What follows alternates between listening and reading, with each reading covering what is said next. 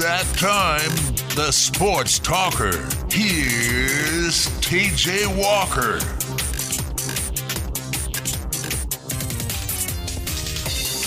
Hello, everybody, and happy Tuesday to you here, 1450 The Sports Buzz. We've got a jam packed show for you today. It's Tuesday, so we're going to have Rob Doster on from NBC Sports, like we do every Tuesday, to talk college basketball and whatever else is on his mind, which you never truly know. And uh, special guest today, later on in the show. Not that Rob Doster's not special, but you know he's a he's a Tuesday regular. But we're to have Aaron Torres on, who he's to talk about his latest book at the top of the hour, five o'clock. One or fun and done, which it should be. He wrote about Kentucky's first season, John Calipari's first season at UK. One and fun, and it's the behind the scenes look at John Calipari and the 2010 Wildcats. And the front cover of One and Fun has John Wall and John Calipari, and actually it's got Ramon Harris in the background, who wasn't a one and done, but uh, he's going to be out of the top of the hour to talk about his newest book. He interviewed over 30 uh, people associated with that team in some capacity, several players, John Calipari himself. So we'll talk to him about what it was like to interview, to write that book, to follow that 2010 team, and what other what other other questions you'll have. Send them on in at T Walker Rivals on Twitter. You can call in 502 384 1450, the Oxmoor Chrysler Dodge Jeep and Ram buzz line. As always, joined by Trevor Kelsey. Trevor, how are you? I thought I was going to be the special guest you were going to introduce. You're not special because you're here every day and you don't really bring all that much to the table. But I am special. That's why mom told me I had to ride that bus in, in, in when I was younger. Boo. Boo. Oh come on, that's better than my my other joke, which was uh, one and fun. That was the name of my book on dating. that well, it wouldn't have been so much fun. I would have imagined. But hey, well, at least for me, it was. what's uh, how, how's Trevor's week going? Do you have any fun Monday night plans? Uh, Monday night was a good night, actually. I'm glad you asked. Uh, take a seat back, Terry, and uh, and uh, cross your legs and, and, and twiddle your thumbs as you uh, go through the world of bacon on a Monday night. Uh, I got home a decent hour. Got to watch uh, Louisville play in their exhibition game, second exhibition game against Kentucky Wesleyan, followed by a little re remake up on the DVR of uh, Monday Night Raw. The national, the World Championship tournament started last night, so always a good thing. And then I got to watch Monday Night Football and see Alshon Jeffery do just enough to remind me that if I'd started David Carr over Big Ben, I would have won my fantasy league and not been officially eliminated from the playoffs last night. Wow, officially eliminated this early on is pretty bad. Yeah, thanks for reminding me. You saw my terrible team with my keepers and how I had to keep Joique Bell and Greg Olsen. I am sitting comf- comfortably in eighth place right now, so I'm still I'm in the playoffs as of today and I was able to do that with a terrible, terrible team. Well, in my defense, I, I lost Big Ben for large chunks of the season. Obviously, uh, Jeremy Hill is a bum. Uh, Alshon, Je- uh, Alshon Jeffery was out for most of the season. Um, there have been a ton of injuries, yeah. and there's been a, a, a, seemingly a lot of running back busts this year uh, that aren't necessarily injury related. I had two of them on my team, Forsett t- and, uh, and Hill. I don't, I don't care about your team, Trevor. Well, thanks. I appreciate it. If it makes you feel better at this point in the year, I don't really care either. Did start a new show last night, which is kind of crazy for me to do because I've already got way too many shows going on. But this is on Amazon Prime, Ooh. which I didn't even know they made their own original shows. I knew Netflix did, and you know, I, I know some other Hulu does now. I know Hulu did, and some other streaming uh, TV shows did. I did not know Amazon did, although I probably should have guessed that they had. Uh, this is called The Man in the High Castle, Trevor, and it is about takes place in 1962, but it's if the United States lost World War II, so the country split up between Japan and the Nazi regime. It's pretty interesting. I've only, I've only watched one episode, but I'm I'm intrigued. The acting's not great, but I'm intrigued. That is actually an interesting plot. Uh, it that, is. That, that that does grab me by. In fact, it's sad to know that Amazon Prime, I think, is the only like bonus paid service. I have Netflix, I have uh, Hulu Plus, I have all the HBO goes and Showtime goes. I have the WWE Network. Uh, I oh don't. Ha- I don't have uh, Amazon Prime though. It's the only one I think I don't have. They got free streaming, so if you want to watch it, you can. It is again the acting's not great, but it is an interesting concept. The first one, the first episode, I've, again I've only lost lost one or watched one, is that uh, Hitler is about to die because of old age and poor health, and they're talking about who's going to take over for uh, the Nazi regime and how he might want to take out Japan. So the J- Japanese on the West Coast are getting freaked out because they have the West Coast, and then uh, basically from Kansas everywhere east is the Nazis. It's uh, it's interesting. It's also kind of weird. It's so, just so it's based in America, but in America that is run, as you mentioned, by Nazis in Japan. So who's is there like so there's not an, an, a president actually then I guess in America? No president. So who would have been the last president at that point? Would have been I guess who who was president 1947? Well, it, it would have been the World War II president. Would have been FDR. Uh, and the war ended in this show in 1952. So, and again, I don't know if we would have had elections during wartime. So it would have who I guess it probably would have been FDR. Let's see, your president in 1952 was Harry S. Truman. Well, it wouldn't have been, but they, but it would have been FDR. I wouldn't imagine that. Well, okay, it would have been Harry S. Truman. You're right, because FDR FDR died in 1945. Yeah. So then Harry, Harry S. over Truman. Eisenhower. So Truman would have been the president as this is going on. And I'm sure they're probably going to talk about that, but we haven't we haven't gotten that far. So it's a fun show. Yeah, I'm not, you know that's this happen. That, that's all that's all I'll that's all I'll talk about. Uh, it- you know, if, Trevor, if you start watching it, maybe I'll add some tidbits here and there. But pretty good show if you're looking to add something. Uh, but it is going to be a jam-packed show today. Louisville did play yesterday. IU played yesterday. Kentucky will not play until Friday for their season opener, and Louisville plays Friday as well for their season opener. I think UNC does. Uh, I, I'm not 100% sure if IU does. Wouldn't surprise me. That's the opening night. Talked about how I wanted to do my college basketball preview show where we get just a ton of guests on uh, for very short segments, just make their predictions on this season, their Final Four predictions, their national champion. And Trevor dropped the bomb on me yesterday that he wasn't going to be here Friday, but there's some new developments there, Trevor. No? Yeah, I kind of felt bad because uh, I mean, you, you you had your hopes up for this show on Friday, and I did kind of drop a bomb on you. And uh, so I've rearranged some uh, scheduling, and I'm going to. Uh, I'll be here on Friday for you. Is what I'm. It's short. Long story short, I'll be here Friday, and I'm gonna do uh, just drive through the night on my trip. That's that's how much I, I am dedicated to this show and to your world, TJ. Well, that's good. Well, we got to start planning for who we're going to get. Oh Uh, crap! I gotta do that too. Well, I well, thought me I, I, showing up was like just me doing enough. I can send you. We'll we'll work this out off the air, but I can send you enough numbers where it, it'll be easy on you. But Uh. maybe have Jax do some homework since he won't be here Friday. But uh, all right, so we're gonna have Rob Doster around. We're gonna talk a lot of college basketball. Then we're gonna talk a lot of college basketball today. We'll talk some football later on, and we're also, like I said, gonna have Aaron Torres on to to talk about uh, his latest book, One and Fun, at five o'clock. Before that, Trevor, let's talk a little bit more about this Missouri situation, just for a moment. Uh, okay.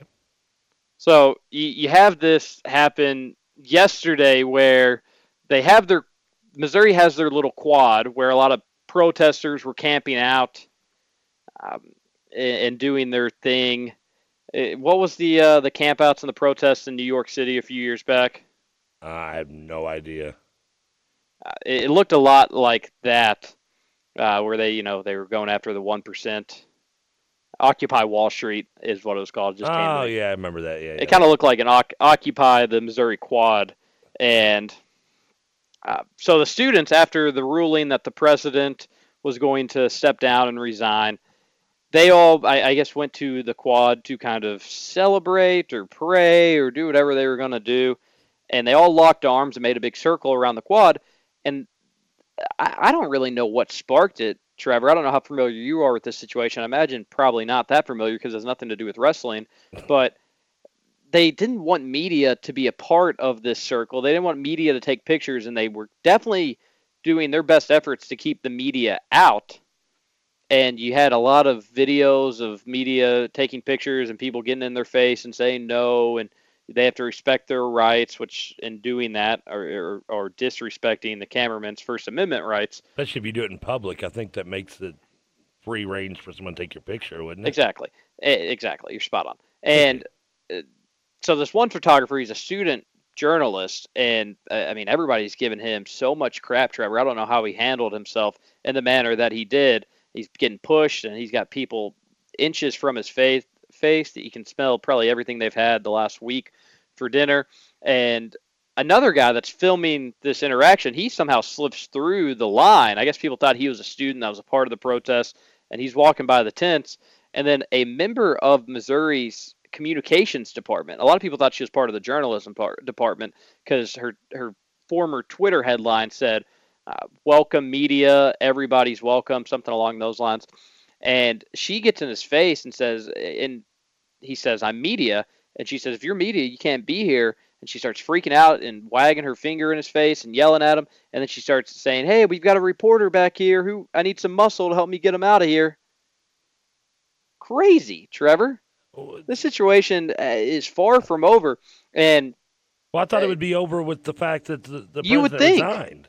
Wasn't that the would, whole purpose of the of the protest and, and to make your, your statement known? I mean, now again, I said this yesterday. I, I I'm really I I wouldn't say I have a problem, but I don't mind the not wanting the media coverage and to give interviews and, and things like that because it does kind of tell me, and, and they could be doing this to, to play to make me to fool me. Damn them for doing that, but I, I mean, it, it makes me feel that, that they're not in this for just media coverage, where a lot of times it's easy to stamp that on somebody looking for 15 minutes of fame, possibly, in, in, in hiding behind a cause.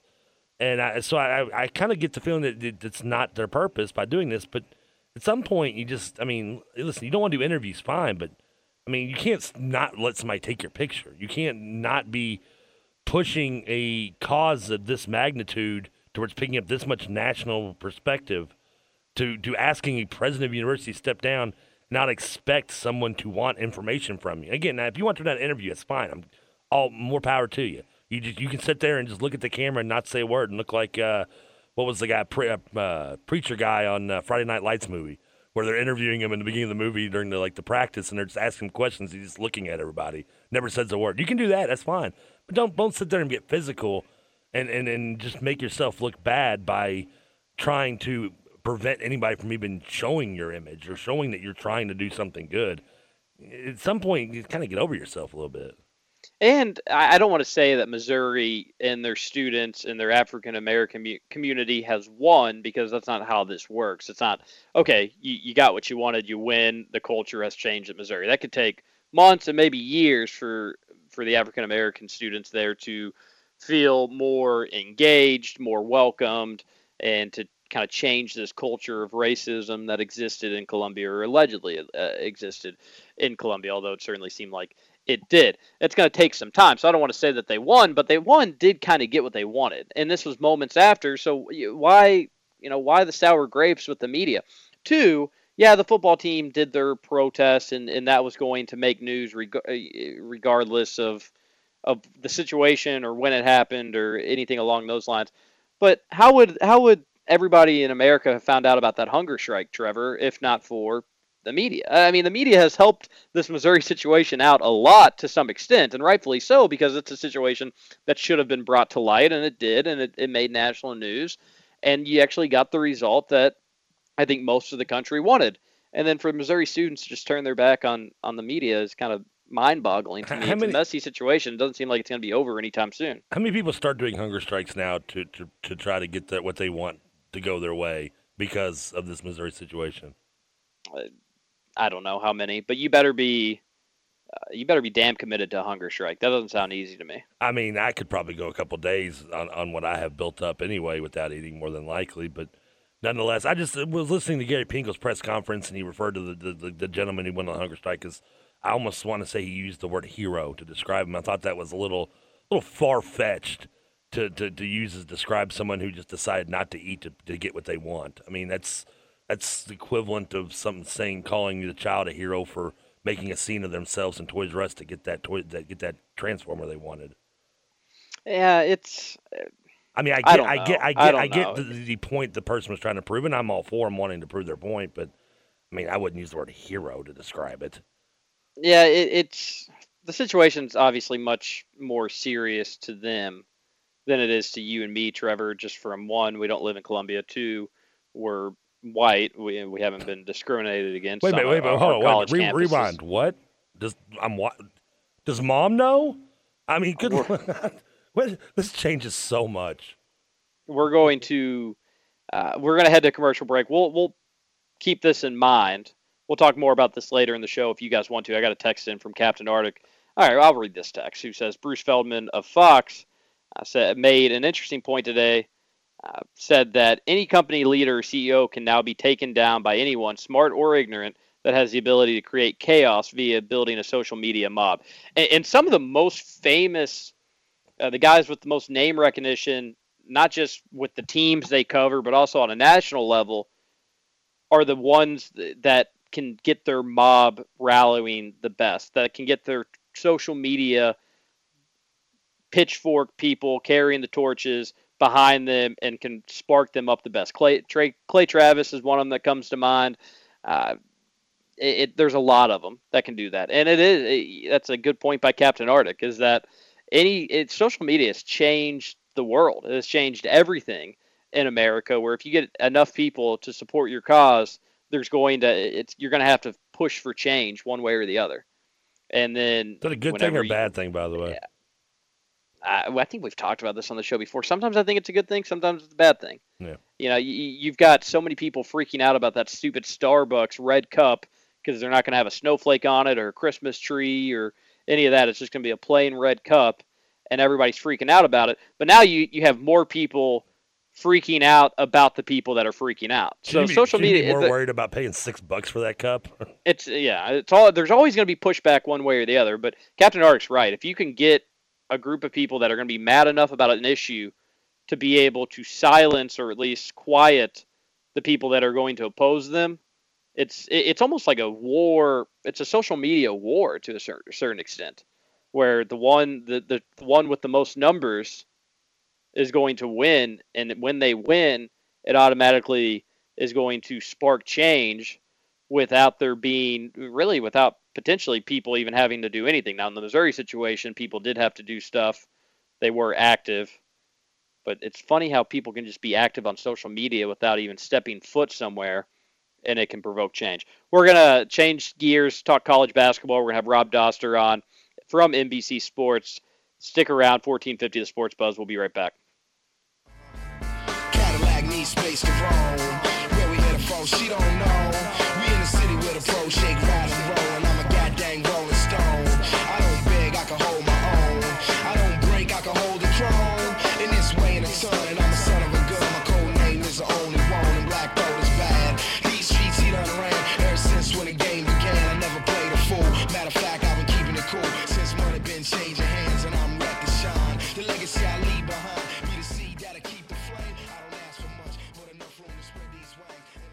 I think you're going to be okay here.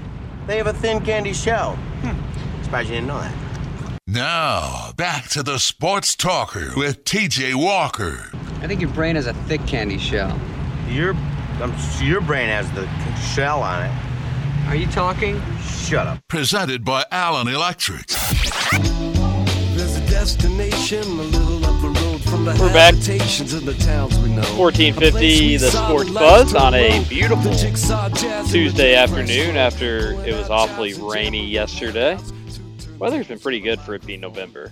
Probably means we're going to get snow here in the next few days, but no complaints here. Trevor, do we have Rob on? You didn't tell me. Of course we have Rob on. Okay, well, normally you say, "Hey, Rob's on." You, you you message that to me, so I know to go into it instead of me having to ask you on the air. Sorry, not to get you in the loop. I was switching between Jack taking over the board and then me and Rob laughing. Always blaming it on little Jack. We got Rob Doster, NBC Sports. We've got this intern, a 16-year-old intern, Rob, named Jack, 17. who's helping out. 17, who's who's working his butt off, working his tail off, and every time we have a problem at the station, Trevor blames it on poor little Jack. Well, I mean, that's the problem with having Trevor as one of your employees. Like, why would you want an intern to learn from Trevor? Like, I, I you know what? I, I don't know Jack. Jack, you might be a really nice guy, but like whatever Trevor tells you is probably going to be wrong, and it's probably going to be a bad idea. I'll keep that in mind. That was so, Jack. Like, I, I, like, I totally believe that Jack's doing stuff wrong because Trevor probably told him to do stuff wrong. And they, he, Jack had to go back to his teacher and for his internship evaluation, and Trevor had to grade him on how he's doing, and Trevor gave him an average on his dress code. Rob, if you could see the way Trevor dresses every day, it was unbelievable. Well, first of all, Dude, who's hating on the I'm Eagles on. shorts and Trevor's Sonic friends with me on Facebook, dude. Trevor's friends with me on Facebook, so like I see his pictures. I know what he dresses like. Trevor's pictures on Facebook are like the Always Sunny, where they try to get a dating picture for Charlie after he's been stung by all those bees, and they get really close to his face. Do you know what? I'm, do you watch Always Sunny, Rob? I know exactly what you're talking about. It looks just like that. Those are the equivalent of Trevor's pictures. Uh, before we get into sports talk, Rob, I wanted to ask you this. Uh, my brother is getting married for some reason. In Oh, the, Chase is waking up. is that little baby Chase? Yeah, that's Chase. He's trying to say hello. Oh, hello, Chase. Uh, You want to know what he Rob. just said? He said he said you're crazy for thinking that Tyler Ulis and Jamal Murray will be John Calipari's best backcourt. we're we're gonna we're gonna get to that, and I, I'm I'm ready to I'm ready to do it and talk about it. First, let me ask you this: Have you ever been to Atlantis in the Bahamas, Rob? No, I have not. Have you ever been to the Bahamas? Uh, yeah, I I went there once. It was like a stop on a cruise. It was real rainy the day we were there. It was like a week Okay. before a hurricane hit.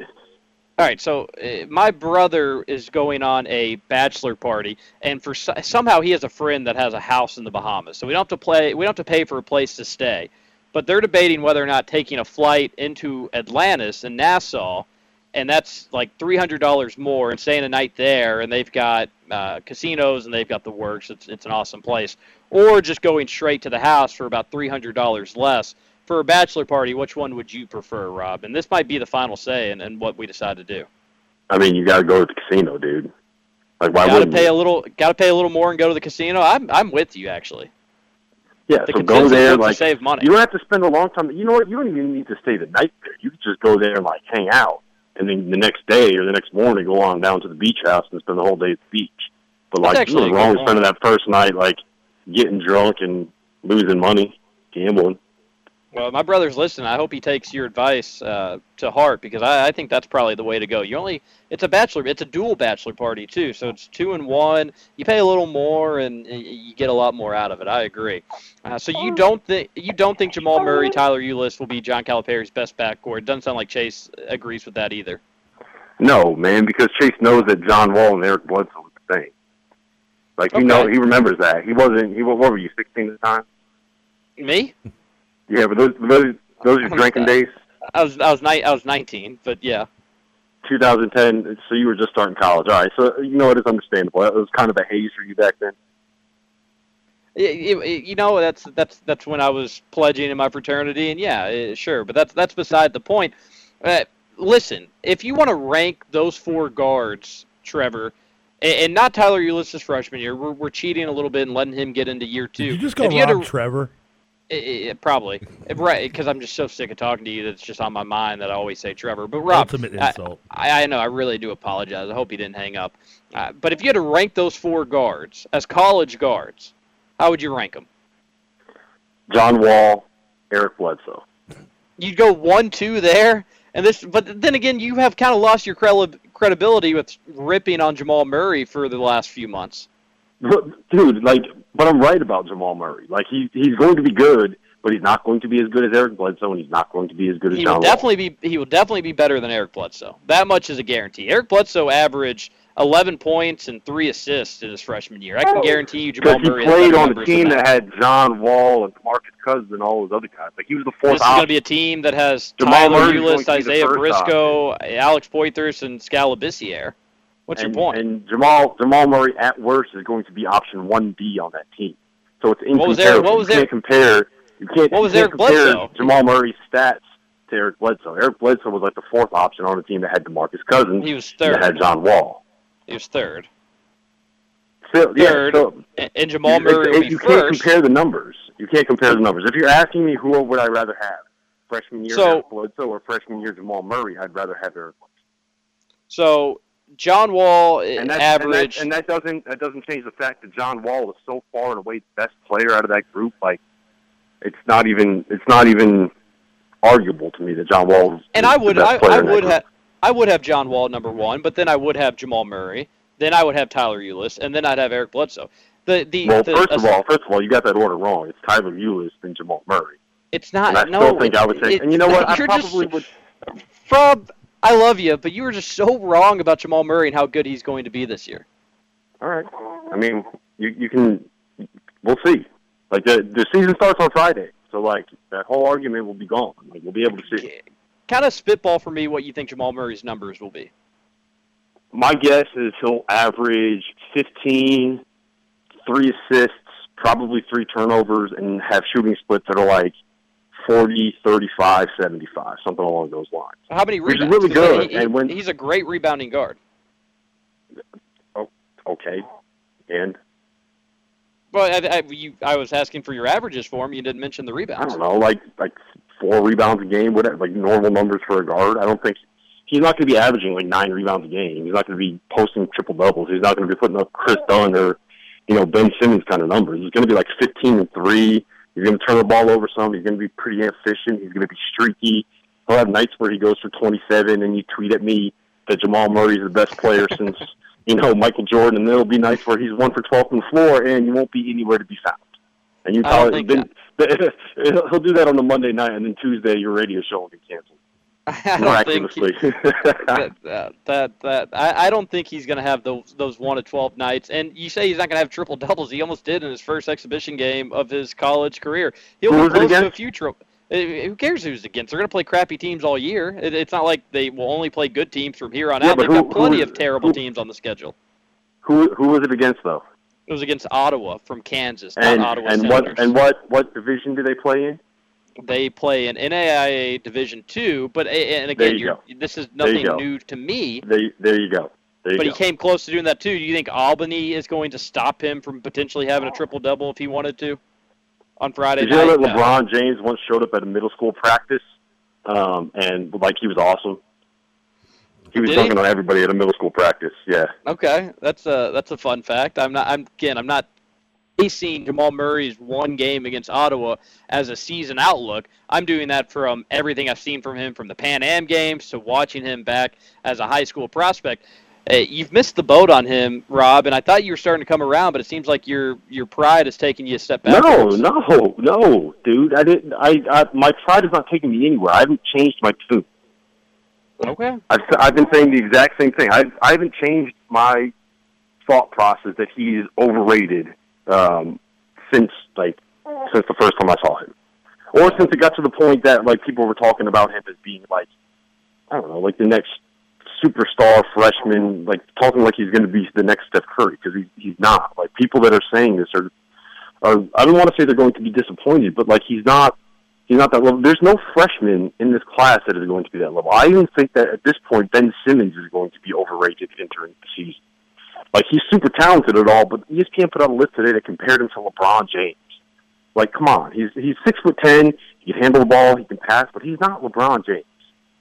I did like just- your comparison there of Royce White is probably a better comparison for him. Right? But which Like, that, a- that's that's a huge that's a huge compliment because Royce White was dominant his last year of college. I mean, He unbelievable. really was. He was awesome, and he was the 16th pick in the in the NBA draft that year. Like he was, he was a very very good college player that probably would have been a pretty good pro had he, you know, been able to to figure everything out with you know Go all the extra stuff that yeah all the all the extra stuff that he had going on. But he was not LeBron James. Like LeBron James is a freak of an athlete. He still is. He's been in the league what 14 years.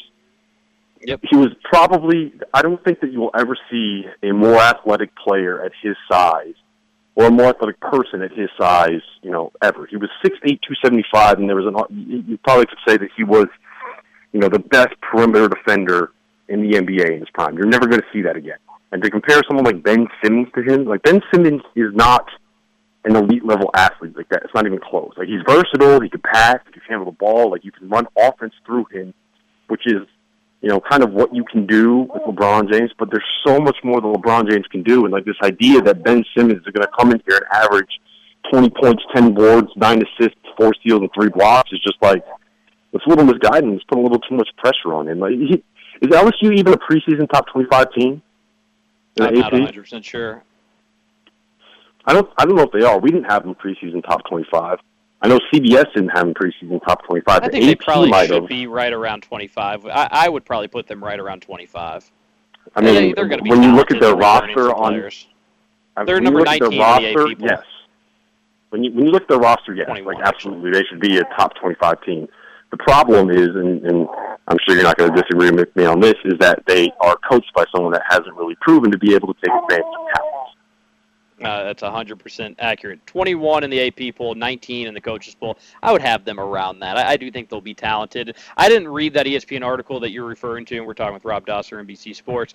What uh, did they compare Thon Maker to Kevin Durant? Because it seems like every year you've got to compare they somebody didn't. to LeBron, you've got to compare somebody to Kevin Durant, you've got to compare. uh, You had to used to compare somebody to Kevin Love, but he's kind of fallen off the map now. Now you got to compare somebody to Russell Westbrook. So do they make all those comparisons?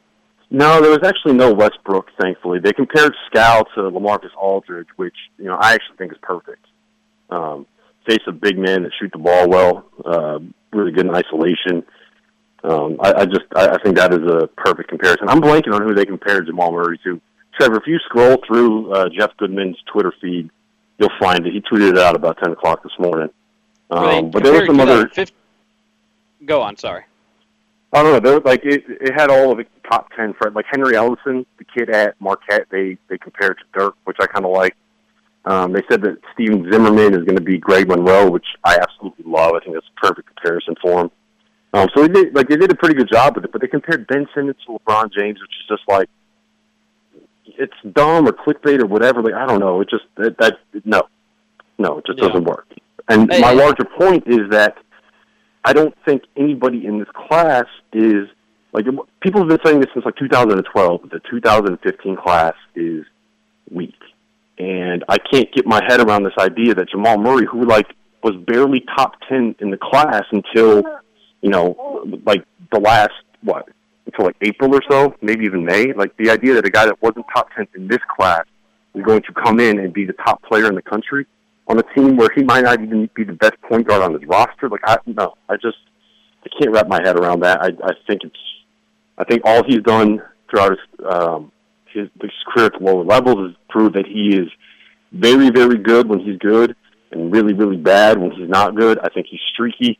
I think he's going to have huge games. I think he's probably going to end up beating Kentucky's scorer, and I think he's going to do it in an inefficient manner. And I don't think there's any way he can be in the same conversation as a John Wall, at least at this point in his career. Uh, but in, all honesty, though, how many games have you seen him just be terrible? Because I, I- I feel like I've seen him a lot play live in high school and back in AAU when he, yeah, I guess, was a rising junior. It was a really long time ago. Uh, but even in the Pan Am games, how many times have you seen him play horribly? Because I haven't seen it once. Well, in the game he had where he scored 20 against Argentina, he got hot. We, we talked about this. He got hot for But that, about but, five but a game is and the 40 rest minutes. the game, The game yeah, is that's 40 fine. minutes, but the rest of the game, he was not good.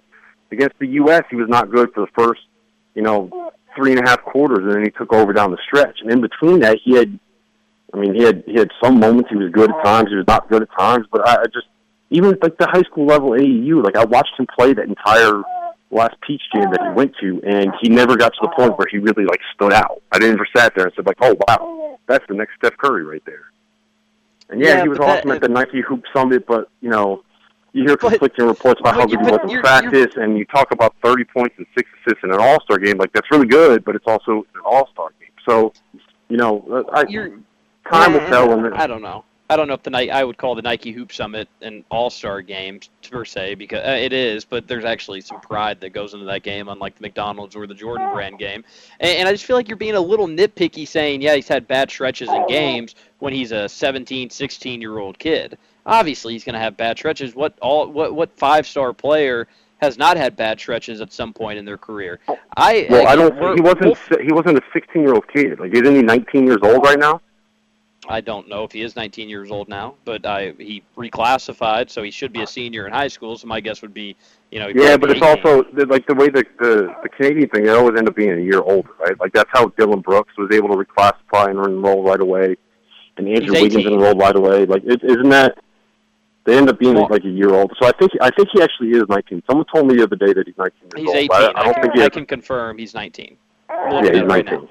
Yeah. Yeah. So how old was he? Was he is his birthday been since It's, the? it's, um, in, it's in February, so he'll turn 19 this year. So last. so he was you know, 19 during the the World University Games. He wasn't a 16 year old out there during the World- University Games. He was an 18 year old during the Pan Am Games. Pan Am Games, yeah. He was he, he was 18. His birthday's in, in February, so uh, still So just wait, 18 he turned year old. 19 this February, or he turned 19 He, last? he will turn 19 in 2016. All right, gotcha. Okay. Uh, w- one last question before we let you go. This eligibility issues with Tacko Falls, which is a, a fun name and a fun player to watch, and Cheick Diallo. Season starting on Friday. Rob, what what's gonna happen here? Man, you know what? Like, I, I don't, I don't think any of them are going to have this situation finished by Friday. I don't think there's going to be decisions made by the NCAA by then, which is, you know, just I. If you can't get this stuff done in time, like, why are you put in charge?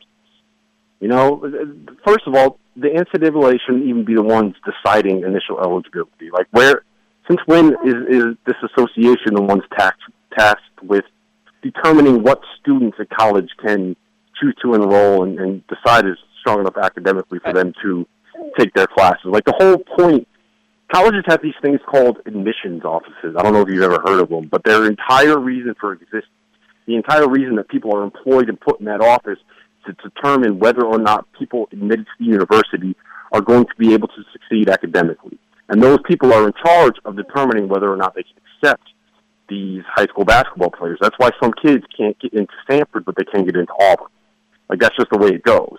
And I don't understand why the NCAA is doubling down on this stuff. Like you don't, they they shouldn't have to. They shouldn't be allowed to be in charge of determining if a university wants to let a student enroll um, and be a member of their academic community. It just they should not be in charge But, of that. They're doing double Rob, the work, don't- and they can't get it done in time. Like even if you like, you can disagree with that if you want, but but if you can't get it done in time, like it's just unacceptable to me that there's so many kids right now that have their eligibility up in the air and basketball starts in three days.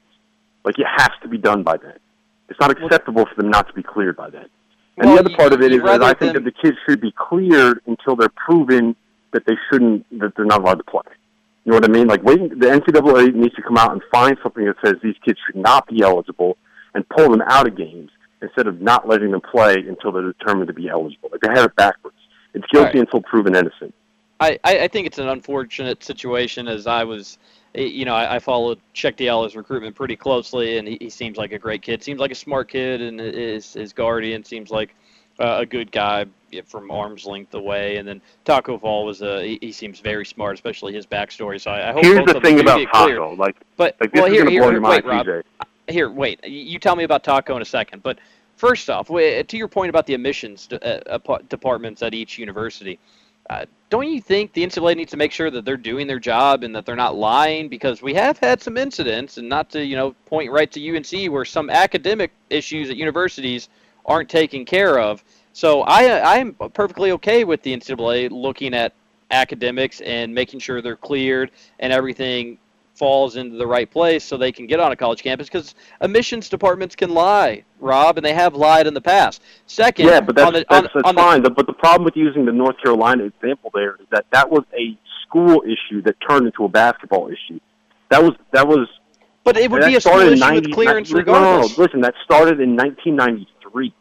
That started at a time where this guy Julius Nyang'oro, or whatever his name is, decided he was going to start giving classes away free for free to students, and and, and you know that was an academic thing. And then the athletic department found out about this loophole where they could grades, and in like the early 2000s is when they started funneling their kids there. That wasn't created specifically so that basketball players and football players could stay eligible. That was created, and then the basketball team found out about how they could get these classes and these grades and stay eligible, and then they started funneling kids there. So But that was an that- academic but issue. That wasn't that wasn't an admission department issue. That wasn't that wasn't the athletic department creating fraud. That was the athletic department taking advantage of fraud that was already happening in the university, and that doesn't excuse it. It just it, it's different when you frame it that way. It is. I'm not saying it's the same thing, but uh, it's just a point of that academics shouldn't just be handled by the universities, and admissions maybe shouldn't just be handled by the universities because those universities want those players to be eligible. They're going to do what they can to make sure their guys are eligible. They don't, uh, you know, whose fault? What happens if they are ruled eligible, and then it comes back, oh, maybe they shouldn't have been. Who cares for the most part? They can pin it off on somebody else, fire one guy, and just move on. The NCAA has to look into that stuff. And on your point about the time, that's uh, in an ideal world, yes, they move much quicker, but they have uh, tons and tons and thousands of athletes they have to rule on, that they have to look into, that they have to do this and they have to do that on. And my only problem with them allowing people to play and then coming back and saying, no, you can't play, well, what if they find out 25 games into this year, similar to Cliff Alexander last year, that okay, maybe we shouldn't have done that. And with the Derrick Rose incident, they had cleared him to play and let him play the entire year. They go to a national championship game and then they say, "Oh, well, we made a mistake. He actually shouldn't have been eligible to play." You got to wait to make sure you're they're going to be okay before you start winning games and getting momentum and and moving on. I mean, yeah, I guess, but the entire point of a university is to ter- determine who they believe is academically qualified for um, and academically prepared to be a member of their uh, their their student body and to be a member of their society and, and to be able to function within the academic range of the school. So why is the NCAA coming in here and doing what the university was put in place to do in the first place? Like th- that entire admissions office is there to determine whether or not these kids were actually eligible. And you know, the, he's already been accepted. Like Cheick Diallo has been in classes for two semesters at Kansas. Tacko Fall is an engineering major. He's getting a. I, I talked to his guardian today. He's getting A's and B's in chemistry, calculus, and engineering classes right now at the University of Central Florida. But the NCAA is coming back and saying that he's not going to be cleared and not going to qualify because he had issues with a high school. Like the whole thing they're looking at is not whether or not Cheick Diallo actually did the work at his high school. They're going back to like sixth grade transcripts and stuff like that. You got to remember, like this kid came over here, didn't even speak English. So there's obviously going to be a learning curve here. And the other problem I have is that when you look at who actually gets flagged by the NCAA, it's overwhelmingly kids that come from impoverished backgrounds, whether it's you know terrible school systems, inner city systems that just don't know how to educate students, or kids that are coming from overseas. And you know the kid uh, Moustapha Diagne, the kid that was supposed to go to Syracuse, the reason that he's not at Syracuse right now, and the reason he's at a junior college is because the NCAA didn't accept a class that he took as a freshman at a school in Senegal. Like, really? That's why this kid is not able to play basketball at Syracuse right now? That's why he's at a junior college? Because you didn't accept a class that he took as a freshman in Senegal? When he's here trying to break a cycle of poverty? Like, it's just, it's ridiculous to me that they can come in here and, and think they can do a better job at what these schools are designed to do. But the schools are designed to determine who can and I understand your point, and I, I kind of agree with you on a lot of it. But the thing that you have not answered for me yet is that admissions can lie, Rob. They can lie about if a guy is eligible. They can lie to get a guy to play because they know that that player, they know Cheick Diallo could make their mm-hmm. program a ton of money that they could get to a national championship. They can lie about that, and the NCAA knows that, so they need to do their homework to make sure everything checks out. And you don't think they're doing that right now? You don't think that's already happening? Like that? That no. That doesn't change. And here's the other part of it. Like if the school determines that this player can get accepted academically. If the school says that they can come in, like that that's on the school. That's on the school for bringing them in. Like the whole point that the admissions office is in existence is to determine whether or not these kids can come in. And look, I understand that that they want these players to come in. Like it would it would make sense that if you work in the Kentucky basketball office or the the Kentucky admissions office, you're probably a Kentucky basketball fan. If you see that name, you know, like a, a Jamal Murray come across your desk, you're probably going to be like, oh, Jamal Murray, isn't that kid supposed to be good? All right, cool, let's accept him. Like I, I get that. I, I get that uh, how that that that process thought process would work. But you know, isn't that on the school? Why should it be on the NCAA to determine what the school is designed to de- de- determine? Like that's that's the whole point of their existence is determine who can come in and study there. And you know, it it, it, it doesn't. I, I don't think that they sh- the NCAA should be in the business of determining initial eligibility. It just, uh, I, it just, there's too many problems with it. And look, it'd be one thing if they could get this done in August. Like if we if we knew about all these kids that were going to be eligible in August, that's one thing. All right, but if you can't, if the games are starting in 72 hours and you still have so many players but you don't have answers yet, like we we got to change the system. Something's not working. We got to change it. Maybe my idea is not the best, but it just the, the system doesn't work right now and it's got to get changed. I, I, I, it's not perfect. I can agree with you on that, and, and if there's a better way to do it, I'm all ears to, to find out how it is. It's tough for the NCAA, no doubt about it. Rob, thanks for so much for joining us. It sounds like Chase needs your attention, so uh, I appreciate you taking some time. And no, he actually he nice said afternoon. he he said he agrees with you on initial eligibility. Oh, good. That's I thought he sounded smart too. I, yeah, good. but he said you're still wrong on Jamal Murray. Fair enough. I'll, t- I'll take 50 50 there. Rob, thanks, and, and have yourself a good afternoon. All right. Take care, guys. Rob Dauster, NBC Sports. Uh, as always, a lively debate back and forth between him and me. Trevor, I, I really want Jamal Murray to be awesome. you you need Jamal Murray to be awesome at this point. I he needs him to be bad. No, no, because I disagree, and, and I'm, I'm. Or curious. he needs him to be average. Yeah, he, he, needs him not to be the superstar that you're projecting him to be. Now, is there? Are you setting him up for for goals and heights that he that probably no one can maybe meet aside from a LeBron James or Durant? Maybe, but I, I don't think the Dauster is is saying that he's he sucks or he's going to be awful. I just I think he's trying to corral you back from the the higher up clouds that maybe you're exceeding beyond where you should be with expectations for Jamal Murray?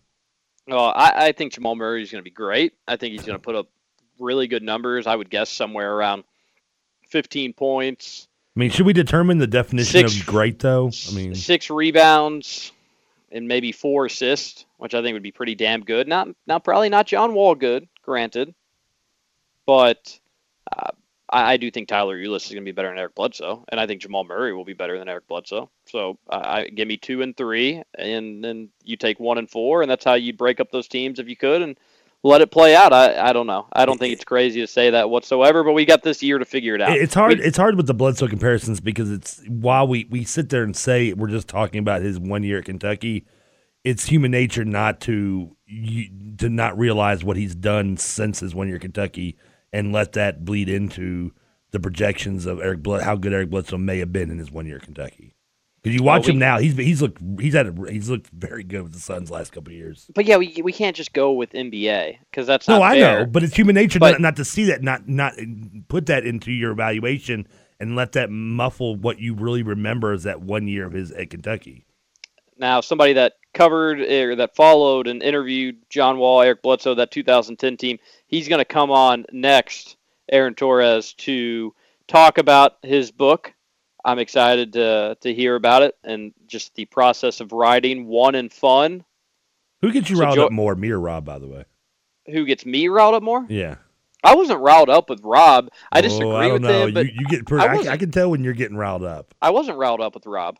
I, I, I really, I'm listen to me. I'm telling you, I was not. I disagreed with him, and uh, we don't see eye to eye. But he presents his points in a much cleaner manner than you do, Trevor.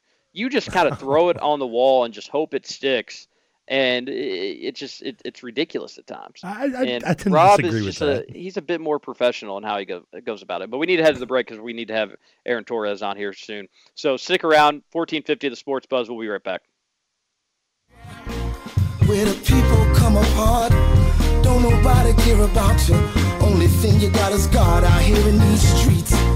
If you get down on your luck, you can stand out with a hand out. But nobody got here in these streets.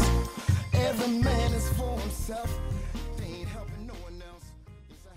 Now, back to the Sports Talker with TJ Walker. You mean to tell me that you went home and swiped a ball that was signed by Babe Ruth and you brought it out here and actually played with it? And actually played with it? Yeah.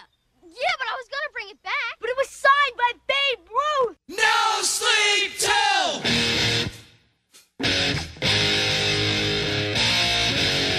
We're back here, 1450 the Sports Buzz, after a lively debate with Rob Dauster. I, I imagine this uh, this next segment with Aaron Torres will be a bit more calm. Aaron, how you doing?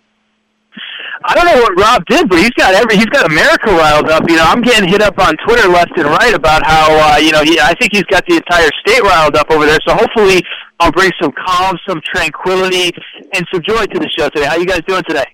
We're doing great, and, I'm sure you will. It, just Rob and I can't seem to get on the same page on a lot of things. The biggest one is just Jamal Murray and his upcoming year. I know you you cover college basketball and uh, for Fox Sports. Uh, I'm going to ask you all about the book, but what what are your expectations for Jamal Murray this upcoming season?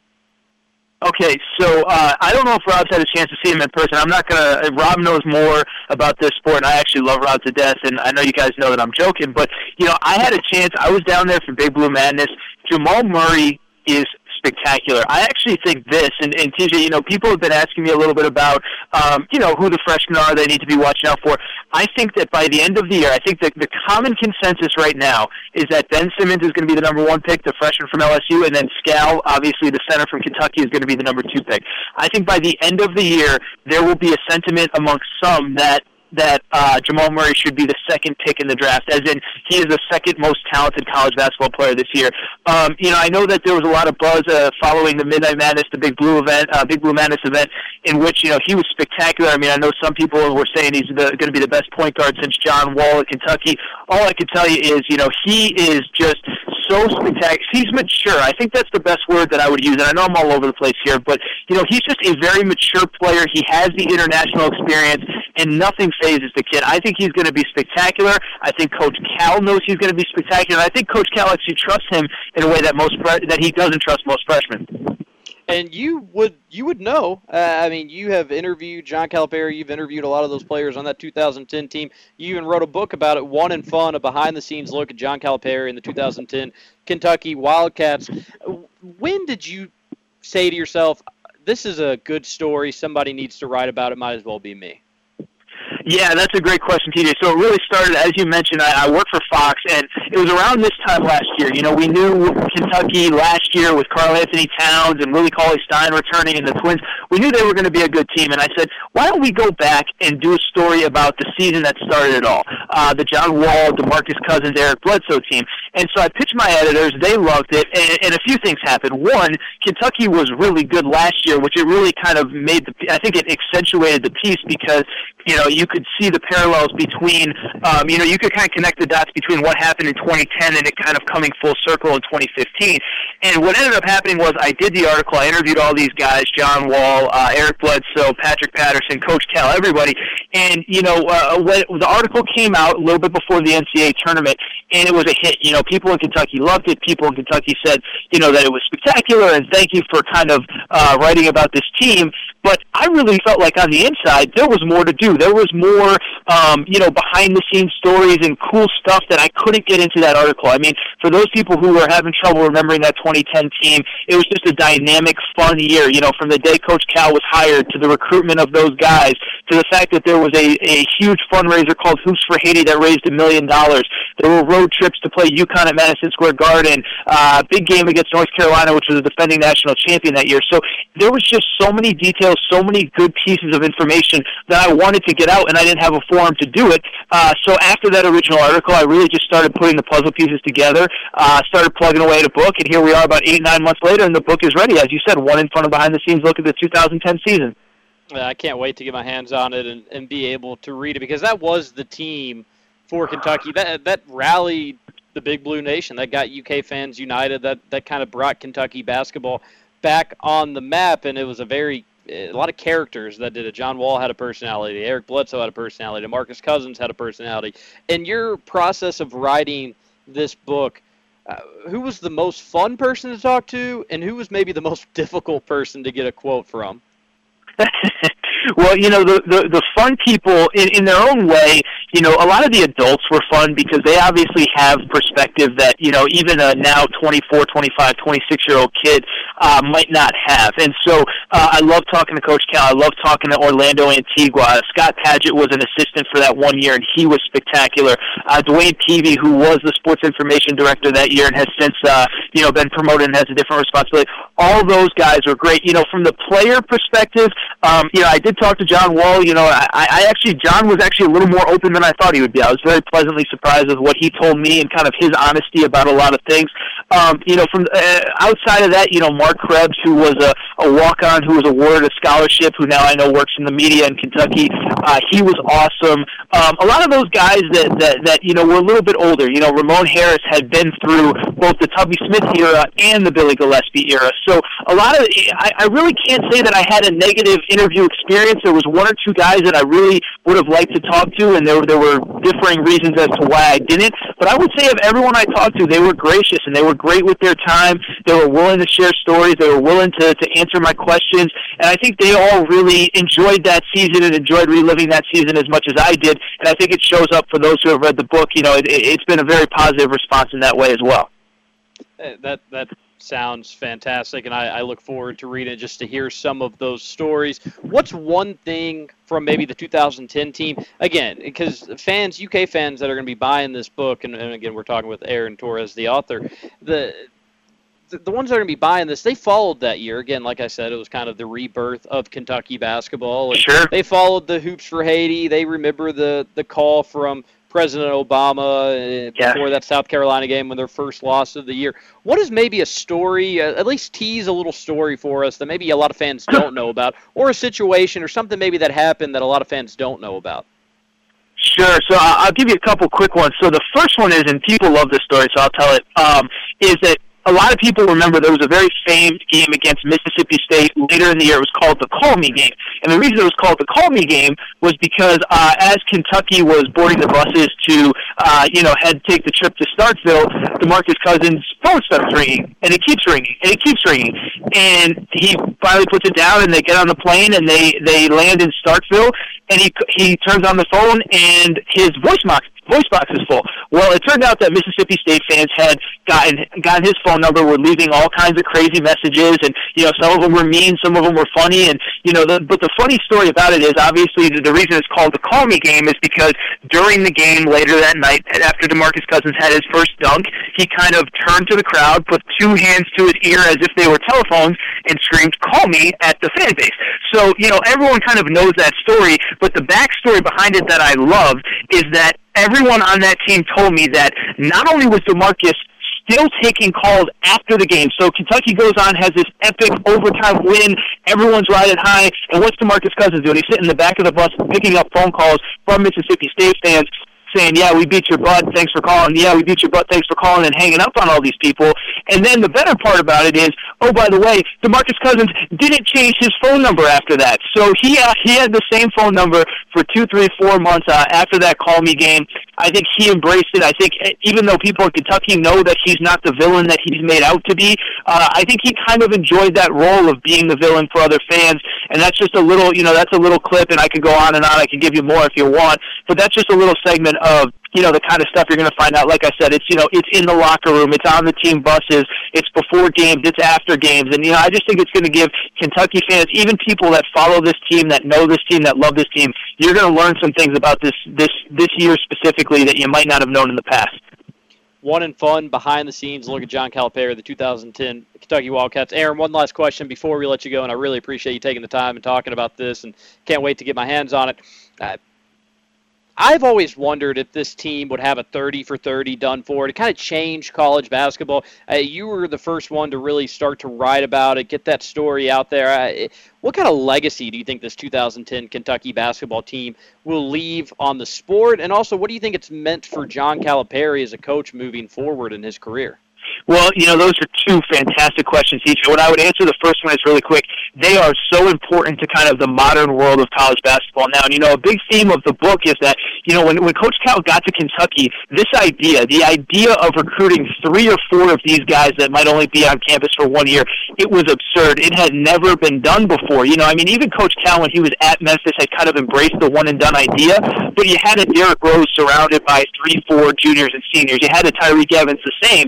And so this was the first time that it had ever been done. And what was so cool about this group is that all those myths that everybody thought they had about one and dones, you know, they don't go to class, they don't care about the school, they're only here because they have to be. It just wasn't the case with this group of guys. I can't speak to other schools how they handle things, uh, and, but in this particular case, these kids went to class, they handled themselves on and off the court, and I think it shows even to this day you know, John Wall, oh, by the way, had the highest GPA the second semester, even though he knew he was going pro. He had a 4.0 GPA. But, oh, by the way, he's donating money to charity. And we know he just just donated four hundred thousand dollars to charity, and Demarcus Cousins has been very active, and Eric Bledsoe too. And so it just shows that that you can be a good kid, you can go to class, do what's expected of you, and still be a one and done kid. And that was just something that was kind of foreign concept back then. So I mean, I think we've seen it progress with Coach Cal's teams, and of course, you know, to other schools now with a school like Duke winning a national championship with three freshmen in the starting lineup last year. Obviously, for Coach Cal's legacy, I know we're up on time here. I'll try to make it quick. I just think that, you know, if that team doesn't do what they did, win at the level they win at, win with the class and respect and dignity that they win at, it's really hard for Coach Cal to sell his program to the next generation, of the Brandon Knights and the Michael Kidd Gilchrist. But the fact that that team won 34, 35, whatever games, they did what they were supposed to do. They were unselfish. They sacrificed for the team. All the stuff that has happened since then, Coach Cal told me himself, the quote's in the book, it is not possible without that 2009-2010 team. I think you're absolutely right. I think this is going to make a heck of a documentary someday, uh, and hopefully the book is a launching pad for that. I'm sure will be. Aaron Torres, uh, I love the energy you bring. I love how excited you are about it. Uh, that's probably a good sign for the book. Where can where can we buy it? Where can we find it? What can we do to learn more about it? Uh, thank you for asking, TJ. So, yeah, the book is called One in Front of Behind the Scenes Look at John Calipari and the 2010 Kentucky Wildcats. Uh, it's available on Amazon.com and paperback and Kindle. Uh, also, KentuckyBasketballBook.com. Tried to make that URL very easy for anybody listening into, their car at work that doesn't have access to a computer. KentuckyBasketballBook.com. Information, excerpts, everything like that. Uh, you know, I'll be sure to make and get you a copy, TJ. I want you to read it. Love to come on anytime you want to talk Kentucky hoops. I don't know what Rob had to say about Jamal Murray, but he's going to be spectacular. I hope someday I'm writing about the 2016 team too, but for now, uh, one and fun, and as I said, on Amazon.com, and we're going to get into bookstores as well before the holiday season. Yeah, I agree. I don't know if this 2016 would have the same makeup. I don't know if the 2014, if any of these John Calipari's would have the same makeup, if not for the success of the 2010 team. You wrote about it. Can't wait to read about it. Aaron Torres, I appreciate you hopping on here.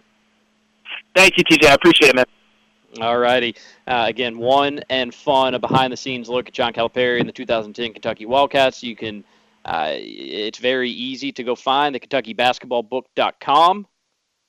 That's your best way to to go and purchase it, and it, it is. He, he did a lot of. I know I haven't read it yet, but I do know the amount of work he put into it and how many people he interviewed, uh, and how much background he did, and uh, it's just going to be one of those books. Uh, you're never going to, even though you've had a national championship winning team in 2012, even though in 2014 they went back to the title game, in 2015 you started uh, 38 and 0, nearly went 40 and 0. You're never going to have a year like that 2010 team. You're just never going to have it. It was John Calipari's first year. Everything was new.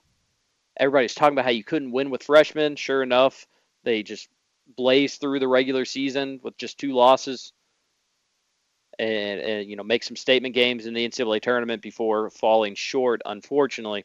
Uh, so make sure you get your hands on that book. Trevor, do we need to take a commercial break or are we good? We don't need to take one. You're good. I'm good. You're good. Good stuff. Uh, Captain Ark tweets in. He agrees with me. Said we need to have Aaron back on as as a regular. He brings the energy. I'd be okay with that, and, and he's on he's on board with the uh, Jamal Murray train. Please, I don't know. please let me know. Please tell me I can tell uh, Rob he's being bummed for Aaron. I, I don't know if maybe Aaron's just trying to sell books or something, but you know, I, I appreciate his sense of wisdom being on that Jamal Murray train. It just doesn't seem like Rob gets it, Trevor. you just Rob doesn't agree with uh, your your uh, breakdown of greatness that is Kentucky recruits. How exactly. dare he come on a? Captain Ark says Torres equals energy, Doster equals negative Nancy. I will say that uh, one thing that I didn't really get to spend a lot of time on with Rob and the NCAA is you can't just say, "Oh, well, let the schools allow people in." That's not going to. How many? How do you think that would possibly be a good solution? Well, you have to trust the schools. I mean, with the, I mean, yeah, because that would work. Well, I'm. You've got Louisville bringing in strippers and prostitutes. Should we trust the schools? Well, first of all, you had a major cheating scandal. First of all, Kentucky Louisville was not bringing in anybody. Okay, Louisville had no idea what was going on with. Uh, who was was Andre McGee working for Louisville? Andre McGee was a rogue person. Okay, rogue. Says, uh, says you. Complaint. Says you.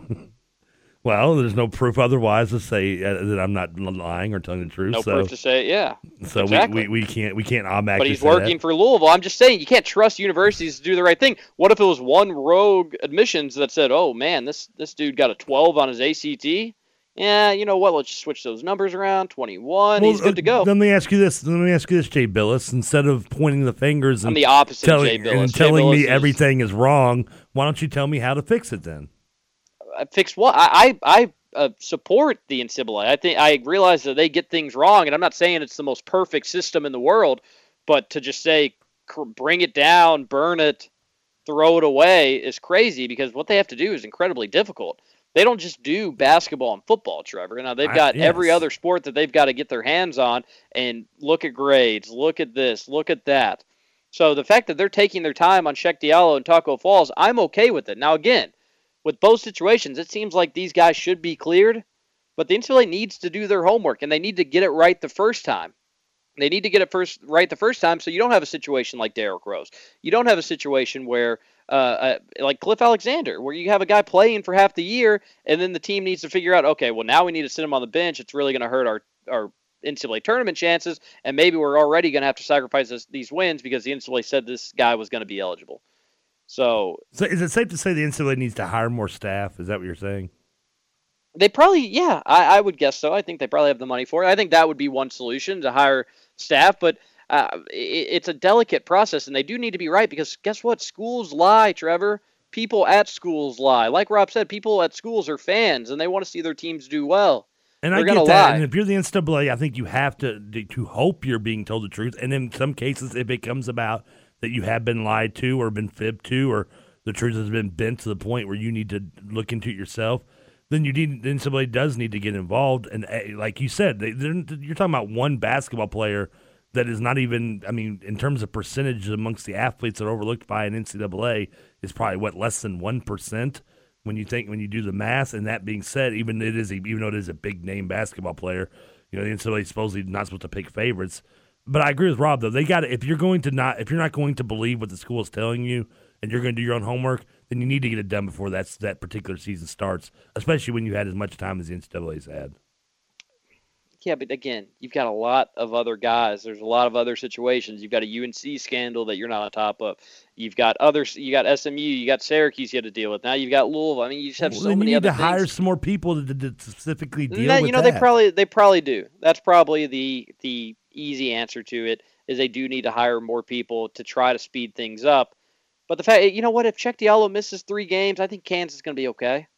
But they've been, all right. they've been looking into to, to his uh, and, and his eligibility for how many for how long now? Well, they they, they I mean, how they long went back does it to fi- how long does it take to find out if he showed up at algebra? Well, here's the thing that a lot of people were, and Jay Bilas is so obnoxious on Twitter. But here's one of the things that a lot of people on Twitter were getting upset about. One that they go back, they went back to sixth grade. Uh, that does kind of seem ridiculous to me. The other one was that they've looked over 2,000 pieces of homework from high school. Why? Eh, eh, eh, okay, and you're one of those people saying why? Let's make sure it's him doing the homework, Trevor. Let's make sure it's actually his homework. Let's make sure it's his handwriting. Let's make sure it's his grades. Let's make sure the grades add up. Isn't that, is I'm that, okay that, with isn't that that. the high school's responsibility? That eh, Trevor, when are you going to understand that people lie along the way to make sure people that they care? See, this is why I get riled up with you because you just say you, you don't listen or you don't think before you talk. No, and I. I, I I love you to death, Trevor, but don't you think the high school would lie? Maybe, but that's stop. I'm just saying. I mean, but stop. That that's that's not it's a high school's issue. Then they got more problems than just putting one kid through. They do have more. They have several players that are ineligible. It's not just Cheick Diallo. He went to skill, a school called Our Savior New American, who brings in players from other countries. Not all of them. Some of them are, are Americans, born and bred, but they bring in players from other countries, and it's kind of like a, a not a foster, but they live in. You know, there some of them have host families, and the coach of their basketball team. It, they, I, I I talked to their coach back in Paducah last year he was telling me that you know they started they only had one classroom.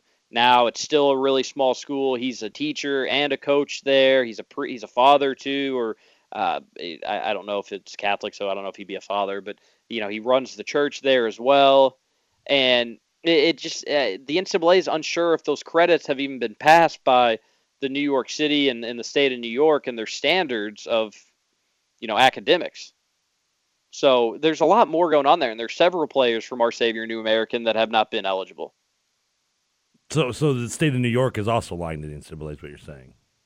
is lying to the NCAA. Yeah. I think the state of New York is working with the NCAA. Oh, you said I think the new the state of New York has nothing to gain from Cheick Diallo being a successful college basketball player, but they do have plenty to gain from our savior New America New New America from abusing their academic standards system, all that good stuff. I like how you had to slow The down NC to get that out. By the way, The NCAA has nothing to gain uh, from Cheick Diallo being a successful basketball player, Well- but they have a lot to lose, so they're doing their homework. But guess who does have a lot to gain? Trevor, I bet you can figure this out. Guess who has a lot to gain?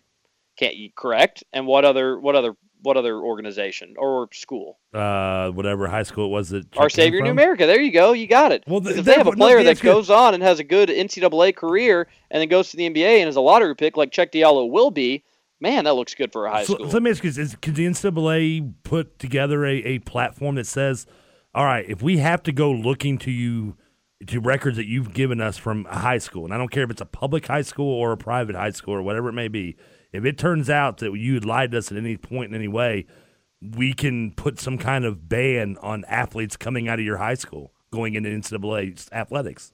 Is that possible?" Well, you can't that do a- that, is but- but how, you- how, why not? I mean, how is that not a Well, way you- to well, prevent you- high schools from cheating and? And this is similar to the prime prep situation where it's Deion Sanders School. Yeah. You could have the state that's in charge of their academic standards for high school saying, listen, this does not meet our criteria. You are going to have a very tough time getting you. It'll be virtually impossible. Kind of what you're saying. It'll be virtually impossible for any of your graduates to make it to the NCAA level as a student athlete because you don't meet our standards. So we can't give you our seal of approval. Now you need to change this, you need to change that. And I think Prime Prep did change some things, but you need to change these things before we can accreditate you. I mean, if you're not going to punish the high school, then what's to stop any high school from lying to the NCAA to benefit themselves by putting their kids without And a lot of high cheating their schools do do that. Yeah, I mean, what? But but Th- they there was the, Eric Bledsoe looking to- took algebra two before algebra one. Trevor, Yeah, I, know, I remember the situation, but that again, that leads my point. I mean, at this point, we're letting the we're, we're, we're attempting to punish the kids for being pushed through a system that I mean, if you told if you go up to any kid under the age of eighteen, maybe you go to anybody and say, hey, you can either a do all this work and get the credit for it and work hard and, and, and get all the rewards at the end, or you can sit back and hang out and do what hang out with your friends, and we'll just say that you did all this work and we'll push you through. What do you think? Anybody? you- everyone's going to say, "I'll take option B." I No, know which one I'd choose. Thank you, Jack. I took option B. I mean, because I didn't get the push through part. So I mean, at what point? And, and, and instead of, of punishing these schools, we're punishing the kids by telling them they can't play when Well, they were just it- being part. They were pawns almost in a scheme. you're you're spot on about that, and it's incredibly unfortunate. And and this is why the NCAA is doing their homework. I- Is yes, maybe Cheick Diallo will fall on the sword here, but it would tell every other potential D1 athlete, D2 athlete that's going to be under an NCAA supervision, don't go to this school. It's unfortunate for Cheick Diallo, but guess what? There are shady people that are at these schools that are going to other countries and bringing these kids over, and it's a, it's a similar situ- the NCAA situation to to say, Scala look, Bissiere. Then the It's- NCAA but he say, actually went to a real school. If you want to play, to, if you want to play for the NCAA, don't go to that high school because we're not going to allow any members, anybody from that high school to play. Yeah, until you get accredited, do this, do that, and check back. Yes, yeah, I agree with that. It is. I want Cheick Diallo to play because he's super fun. Uh, his guardian was always nice to me during his recruiting process. His guardian's also being uh, investigated for potential improper benefits. I don't think that has any truth to it at all. Uh, the the the father that I was talking about that that was their coach was super nice. Now there was a very shady person at that school. I'm not going to get into it. Uh, who they need to investigate him. I, he's just basically recruiting, and I wouldn't be shocked if there was some foul play that went into it. Guys to come to the his prep school, and there is a lot of recruiting for prep schools, whether it's Oak Hill or Huntington Prep, Our Savior New American. It's it's disgusting. Uh, yeah, but yeah. hopefully they hopefully athletes see this and say, okay, there are some major issues at the school. Maybe Cheick Diallo gets cleared, maybe he doesn't, but it would save us a headache if we just went elsewhere. Just like you're saying, Trevor, this is going to be a great way to end the show, being on the same page here. Yates does say, uh, like he he says, sounds like the multi-billion-dollar corporation being the NCAA needs more employees. The problem is with in whether they're multi-billion or not, the amount of they have to oversee because not just basketball, but you know, field hockey, tennis, what, whatever. I don't even know if you, I don't even know if they, the multi-billion-dollar corporation can hire that many employees to see on a day-to-day basis everything they have to overlook without not having getting not having to have some kind of trust in the high schools that are are handing these kids over to you. Yeah, I mean, it's it- impossible. it's got. it- I don't think it is. I don't think there's enough multi-billion dollars to do it. It's hard. And, maybe the maybe the easy simple solution ncaa hires more people they move faster.